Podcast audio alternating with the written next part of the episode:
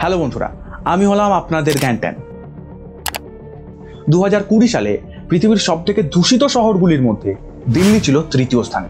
প্রথমে ছিল লাহোর এবং দ্বিতীয়তে ছিল চীনের হোটান শহর। কিন্তু বর্তমানে আমাদের দিল্লি, লাহোর ও হোটান শহরকে হারিয়ে পৃথিবীর সব থেকে দূষিত শহর হয়ে উঠেছে।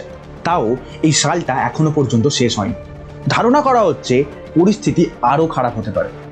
তার মানে একদিক থেকে দেখতে গেলে দিল্লি এই মুহূর্তে শুধুমাত্র আমাদের দেশের রাজধানী নয়, আমাদের দেশের পলিউশন ক্যাপিটালও বটে, যেখানে চোখ ও ফুসফুসে জ্বালা খুবই কমন একটা রোগ হয়ে উঠেছে, যেখানে অনির্দিষ্টকালের জন্য স্কুল কলেজ ছুটি দিয়ে দেওয়া হয়েছে, যেখানে যে কোনো প্রকার কনস্ট্রাকশন ওয়ার্ক ডিজেল চালিত জেনারেটর ট্রাকস সব কিছু বন্ধ করে দেওয়া হয়েছে। দিল্লির আশেপাশে অবস্থিত এগারোটি থার্মাল প্ল্যান্টের মধ্য থেকে ছটিকেই বন্ধ রাখা হয়েছে। এই মুহূর্তে এ কিউআই অর্থাৎ এয়ার কোয়ালিটি ইন্ডেক্সে দিল্লির স্কোর প্রায় চারশোর কাছাকাছি, যার মানে কিন্তু খুবই ভয়াবহ। বিশেষজ্ঞদের মতে, দিল্লির বাতাসে খোলা নাকে শ্বাস নেওয়া মানে পঞ্চাশটা সিগারেট খাওয়ার সমান। ধারণা করা হচ্ছে, এই মুহূর্তে দিল্লিতে নন স্মোকারদের লাংস ক্যান্সারের ঝুঁকি ফিফটি পার্সেন্ট পর্যন্ত বেড়ে গেছে।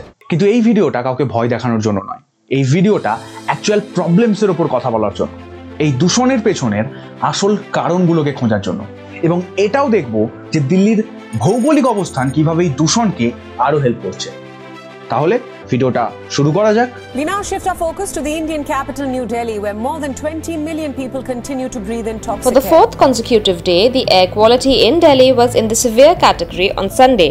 এই মুহূর্তে যদি আপনার থেকে দিল্লির এই দূষণের কারণ জানতে চাওয়া হয় তাহলে আমি শিওর আপনার প্রথমে যে ওয়ার্ডটা মাথায় আসবে সেটা হলো স্টাবেল বার্নিং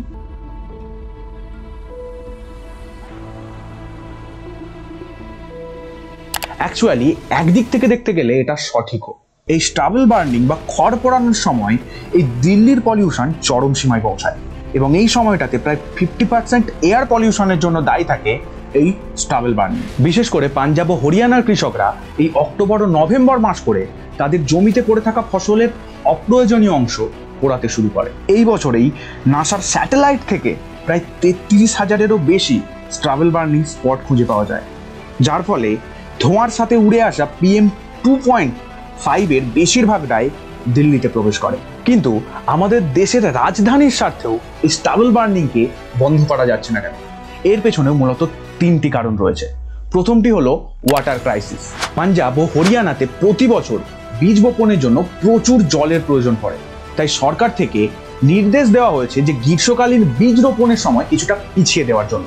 যাতে ওই বীজ রোপণের কাজটা বর্ষার জলেতেই সম্পন্ন হতে পারে। কিন্তু এতে একটা ছোট্ট সমস্যা তৈরি হয়। সেটা হলো শীতকালীন ফসল কাটা ও পুনরায় বীজ বপনের মাঝে সময় কমে যায়।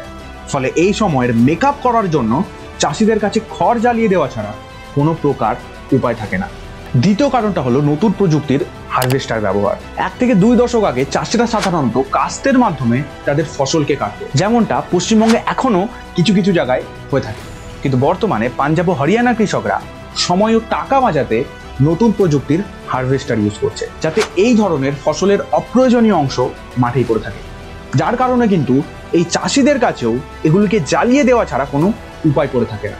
আর তৃতীয় কারণটা হলো আনএফেক্টেড স্টেপস পাঞ্জাব ও হরিয়ানাতে রিসেন্টলি একটা আইন চালু হয়েছে, যে কোনো কৃষক যদি স্ট্রাভেল বার্ন করে বা খড় পোড়ায়, তার প্রতি একর পিছু পাঁচ হাজার টাকা করে জরিমানা করা হবে। কিন্তু বেশিরভাগ চাষির কাছেই তাদের খড়গুলিকে পুড়িয়ে দেওয়া বেশি লাভে। ফলে আইন থাকলেও আইনকে বুড়ো আঙুল দেখানোর মতো লোকের অভাব এছাড়াও এই স্টাবেল বার্নিং স্টপ করার জন্য সরকার থেকে অনেক কিছু ভাবা হলেও সেই ভাবনাকে বাস্তবে কিন্তু ইমপ্লিমেন্ট করা হয়নি। কিন্তু ফিফটিন্থ নভেম্বর সুপ্রিম কোর্ট পরিষ্কারভাবে জানিয়ে দেয়, দিল্লির এই দূষণের পেছনে স্টাবেল বার্নিং মেজর কারণ নয়। এবং ইসরো তার স্যাটেলাইটের মাধ্যমে এটাও প্রমাণ করে দিয়েছে যে দিল্লির এই দূষণের পেছনে মাত্র টোয়েন্টি পার্সেন্ট দায়ী তার আশেপাশের রাজ্যগুলো। এবং পুরো এইটটি পার্সেন্টই দিল্লির নিজের তৈরি করা দূষণ। IIT Kharagpur, Delhi pollution control committee and department of environment এবং এনসিটি দিল্লি টু থাউজেন্ড সিক্সটিনে একটি রিপোর্ট তৈরি করে, যাতে পরিষ্কার বলা হয় দিল্লির বাতাসে অবস্থিত পিএম টেনের ফিফটি সিক্স পার্সেন্ট ও most dangerous PM two point ফাইভের থার্টি সিক্স পার্সেন্টই দিল্লির রোড ডাস্ট ও গাড়ি ঘোড়া থেকে আসা। এর কারণটা জানেন কি? দিল্লি পার ক্যাপিটা কার রেজিস্ট্রেশনে? ভারতের মধ্যে হাইস্ট দিল্লির বেশিরভাগ মিডল ক্লাস ফ্যামিলির কাছে। হয় ফোর হুইলার না হলে মোটর বাইক আছে। মাত্র কয়েক বছরে এই গাড়ির সংখ্যাটা প্রায় কয়েক গুণ বেড়ে গেছে। কিন্তু শুধুই কি গাড়ি আর রোড ডাস্ট এই দিল্লির দূষণের পেছনে তৃতীয় সব থেকে বড় কারণটা হলো ইন্ডাস্ট্রিয়াল ও কনস্ট্রাকশন ওয়ার্ক যা প্রায় দিল্লির দূষণের টোয়েন্টি পার্সেন্ট কনস্ট্রিবিউট করে। এছাড়াও থার্মাল প্ল্যান্টের ধোঁয়া ঘরের বিভিন্ন বর্জ্য পদার্থ এবং তার সাথে ফায়ার ক্র্যাকার্স মিলিয়ে দিল্লিকে একটা এয়ার পলিউশনের ডাম্প বানিয়ে দিয়েছে। কিন্তু এত কিছুর পরেও দিল্লির নিজের ভৌগোলিক পরিবেশ অনেকটাই দায়ী দিল্লির এই এয়ার পলিউশনের জন্য। কীভাবে? চলুন দেখেন প্রথমত, দিল্লি ভারতের মধ্যে একদম মধ্যিখানে অবস্থিত এবং দিল্লি কোনো সমুদ্রের সাথে তার বর্ডার শেয়ারও করে না। ফলে দিল্লিতে যে সমস্ত এয়ার পলিউশনগুলো তৈরি হয়, সেগুলো সমুদ্রপথে বাইরে বেরিয়ে যেতেও পারে না। এবং দ্বিতীয় কারণটা হলো, দিল্লি এমন একটা জায়গায় অবস্থান করে, যেখানে অক্টোবর নভেম্বর মাসে উত্তর থেকে আসা ঠান্ডা বাতাস ও দক্ষিণ থেকে আসা সামুদ্রিক গরম বাতাস মেশে। যার ফলে দিল্লির বাতাসে আগে থেকেই উপস্থিত থাকা দূষিত বায়ু আর কোথাও যেতে পারে না। একেবারে স্থির হয়ে যায়। তো এটা তো গেল দিল্লির দূষণের পেছনে থাকা কারণগুলো কিন্তু এই দূষণ থেকে বাঁচার উপায় কি? এই দূষণ থেকে বাঁচতে কি কি পদক্ষেপ নেওয়া উচিত? আপনার কি মনে হয়?